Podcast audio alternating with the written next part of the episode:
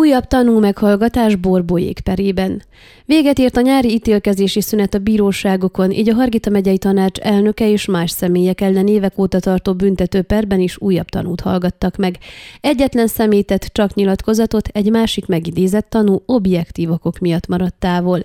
A bíróság továbbra is azt próbálja megállapítani, hogy a felső boldogfalvától erdővidékre vezető 131-es számú megyei út egy szakaszának 2010-ben végzett felújítása az érvényes műszaki előírásoknak megfelelően történt-e, hány réteg aszfaltot terítettek el ott és miért.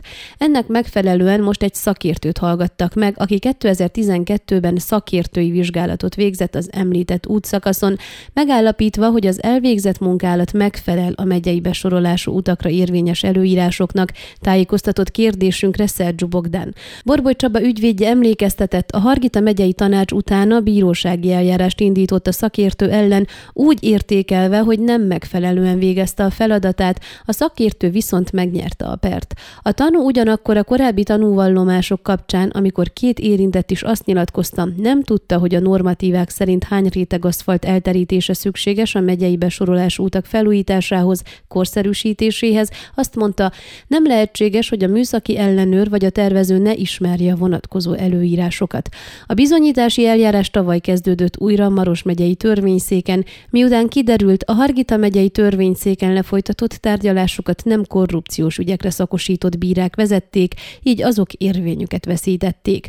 Az Országos Korrupció ellenes ügyosztály 2013-ban vádolta meg a Hargita megyei önkormányzat elnökét Borboly Csabát közérdek ellen elkövetett több rendbeli hivatali visszaéléssel, magánokirathamisításra való több rendbeli felbújítással, hamisított közokirat felhasználására való felbújítással, közokirat hamisítással, illetve rágalmazó feljelentéssel.